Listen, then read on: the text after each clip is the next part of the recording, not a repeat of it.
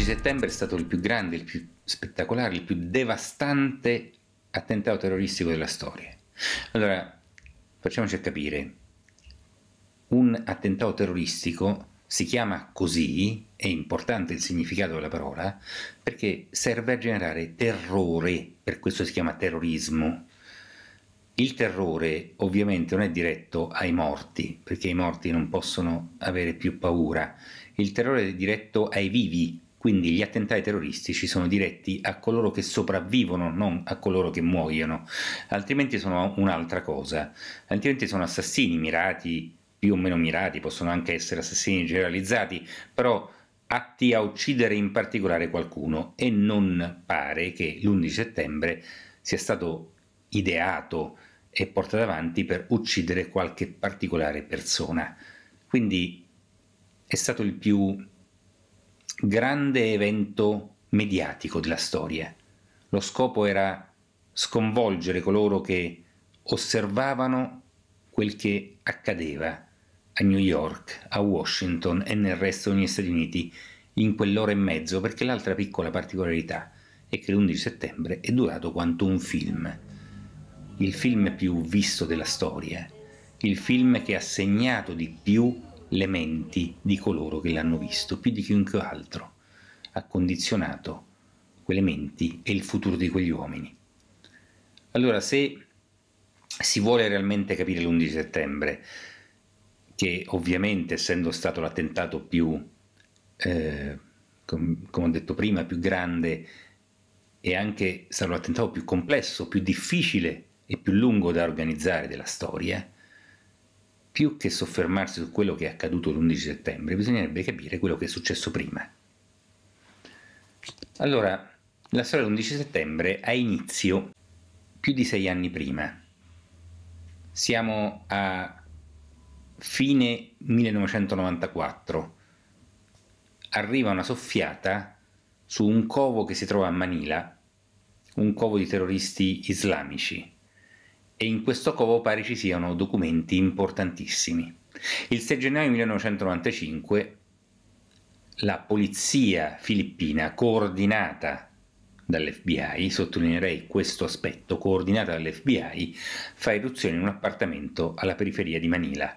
In questo appartamento trova, come previsto, tantissimi documenti. Questi documenti raccontano di un attentato che si sarebbe dovuto fare, non si sa ancora dove, non si sa ancora quando, che aveva tutte le caratteristiche di quello che poi è stato l'11 settembre, ovvero aerei lanciati contro grattacieli. All'epoca si sapeva semplicemente che si trattava di, eh, diciamo, c'era un numero di città possibili che potevano essere eh, bersaglio di questo attentato. Erano 12 città nel corso del tempo do- quel numero di 12 città è andato mano a mano, mano a mano, riducendosi anche sotto gli occhi degli investigatori. E sì perché a inizio del 1995 è inizio la lunga caccia da parte di alcuni agenti speciali dell'FBI agli attentatori dell'11 settembre. Una caccia durata più di sei anni una caccia che purtroppo è stata perduta da parte dei cacciatori. Allora, cosa è accaduto in, in quei sei anni? È accaduto che quel che hanno scoperto gli investigatori in un paese europeo sono stati creati dei campi addestramento per terroristi. In questi campi addestramento sono stati preparati quasi la totalità dei terroristi che poi hanno insanguinato non solo l'11 settembre, ma che hanno organizzato, partecipato a tutti gli attentati terroristici che hanno insanguinato il mondo. È successo che questo, questi campi addestramento sono stati messi su, ma soprattutto protetti da noi, dall'Occidente, in particolare dalla CIA. È successo che questi campi terroristici si trovavano a due passi dall'Italia, più precisamente in Bosnia, il vero centro del terrorismo mondiale. È accaduto che questi terroristi, coloro che hanno fatto l'11 settembre, sono entrati negli Stati Uniti attraverso un unico consolato che ha rilasciato i visti per costoro. Questo consolato si, trova in Arabia Saudita, si trova a Jeddah e i visti che sono stati rilasciati non sarebbero stati rilasciati a nessun altro essere umano sulla Terra perché se voi provate anche solo a, a chiedere il visto per gli Stati Uniti e a mentire su uno dei punti o soprattutto a non rispondere a una delle domande o rispondere in maniera del tutto casuale, senza senso, poi quel visto non, lo otterrete mai. Ebbene, alcune di queste persone, nonostante fossero già nella lista, eh, nella lista nera del, dell'FBI e della CIA, hanno comunque ottenuto il visto nonostante avessero compilato il visto a casaccio. A casaccio e sono, diciamo, buono con loro. È accaduto che questo attentato è stato finanziato senza, senza soldi gli attentati non si possono compiere specialmente un attentato di queste proporzioni, è stato finanziato e ha... Secondo la versione ufficiale, questo Boeing 757... E il cui percorso di questo denaro è più che significativo per dare un senso a quello che è accaduto. I soldi sono partiti dall'Arabia Saudita, dal governo dell'Arabia Saudita, sono passati attraverso una banca di New York, sono stati sequestrati da un magistrato di New York, sono stati liberati dall'allora sindaco di New York, hanno riattraversato l'Oceano Atlantico, sono finiti in una banca italiana gestita da un nazista amante di Bin Laden, hanno riattraversato l'oceano, sono finiti nella principale società finanziaria che adesso non esiste più, si chiamava Enron, che gestiva che, che finanziava tutte le società dell'energia a Houston, dopodiché sono stati piano piano distribuiti per poi diciamo, alimentare quella macchina organizzativa che è stato l'attentato dell'11 settembre. È successo che un eh, cittadino statunitense, per la, più per la precisione un eh, ragazzo nato nelle Hawaii, che si era arruolato nei corpi speciali, che aveva combattuto in tanti scenari di guerra e che poi aveva conosciuto Bin Laden in Afghanistan e che ancora poi era stato arruolato dalla CIA combattendo in altri scenari di guerra in maniera del tutto informale, a un, a un certo punto si rendesse conto che era in preparazione l'11 settembre e provasse in tutti i modi ad avvertire l'FBI senza avere nessun riscontro, finché non ha trovato un uh, agente speciale dell'FBI. Questo agente speciale si chiamava John O'Neill. John O'Neill era l'uomo che più di ogni altro ha dato la caccia agli attentatori dell'11 settembre, prima dell'11 settembre, ha provato in tutti i modi a impedire quegli attentati. Allora questo hawaiano, che nel frattempo è stato licenziato solo per aver cercato di avvertire l'FBI di quel che stava accadendo, a un certo punto si è imbattuto in questo John O'Neill e insieme hanno provato a fermare l'11 settembre, ovviamente, senza riuscirci. In questi sei anni è accaduto che man mano che ci si avvicinava all'11 settembre, man mano che era chiaro quello che sarebbe accaduto, le varie autorità degli Stati Uniti, le autorità dell'intelligence come la CIA, come l'NSA, come l'FBI, ma anche le autorità politiche, diplomatiche, sono state avvertite più, più e più volte, sono state avvertite da altri servizi segreti, sono state avvertite da altri governi di quel che stava accadendo, sono state avvertite in continuazione e più ci si avvicinava all'11 settembre, più questi avvertimenti si sono fatti pressanti, anche da governi importanti come quello tedesco, come quello australiano, quello canadese, e nessuno ha mai dato retta a uno di questi avvertimenti. È accaduto che un dipendente del Enron che aveva, colui che aveva maneggiato una buona parte dei soldi che sono serviti agli attentati, ha provato in tutti i modi ad avvertire le autorità, senza essere mai ascoltato. È accaduto che il console di Jeddah, che a un certo punto si è trovato a doversi dimettere da quel consolato per non essere diciamo, colluso con queste operazioni che favorivano i terroristi, ha provato in tutti i modi ad avvertire le autorità per quel che stava per accadere senza essere ascoltato. È accaduto che il ministro della difesa, Donald Rumsfeld, un giorno diede un ordine quello di distruggere 2 terabyte di dati contenuti dentro i computer dell'intelligence. Che cosa contenevano quei computer?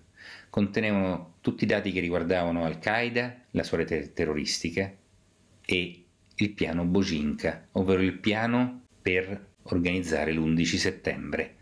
Allora, sono accadute tutte queste cose, è accaduto molto altro prima dell'11 settembre, tutte cose che fanno capire la complessità di quel che è accaduto, fanno capire quanto forse, forze simili si siano combattute tra di loro, chi per cercare di impedire a tutti i costi l'attentato e chi per invece impedire a chi cercava di impedire l'attentato. E quel che è accaduto prima dà il senso del fatto che non sono stati 19 arabi diretti da un tizio che li comandava attraverso pizzini da una caverna in Afghanistan, che la cosa è molto più complessa, che la cosa coinvolge tantissimi paesi, che la cosa coinvolge tantissimi soggetti. Poi c'è un elemento dell'11 settembre che secondo me va ricordato, tra tutti quanti, di quel che è accaduto quel giorno. Un elemento che rende, diciamo, impossibile quel che è accaduto. Ovvero, esiste una procedura di protezione del Pentagono, perché il Pentagono è l'edificio più protetto del pianeta.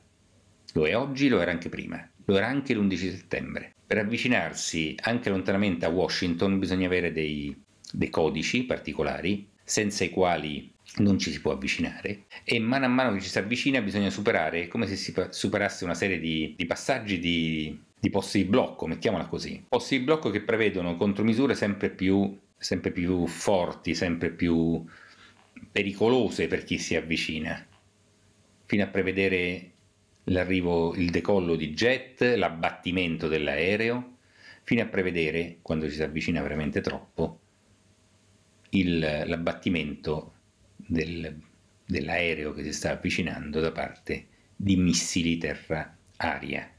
Ecco, nessun aereo si sarebbe potuto avvicinare al Pentagono se non fosse stato un aereo amico. E per aereo amico intendo un aereo che ha nel suo transponder dei codici che lo rendono amico ai militari, cioè alla difesa degli Stati Uniti d'America, altrimenti sarebbe stato abbattuto. Sarebbe stato abbattuto automaticamente, non c'era nemmeno bisogno che qualcuno spingesse quel pulsante. Come so tutte queste cose?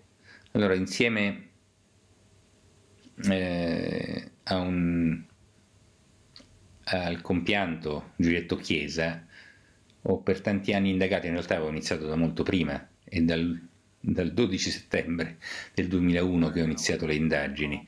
Ho indagato su questo tema per eh, almeno dieci anni, ma in qualche modo ho continuato a indagare anche dopo.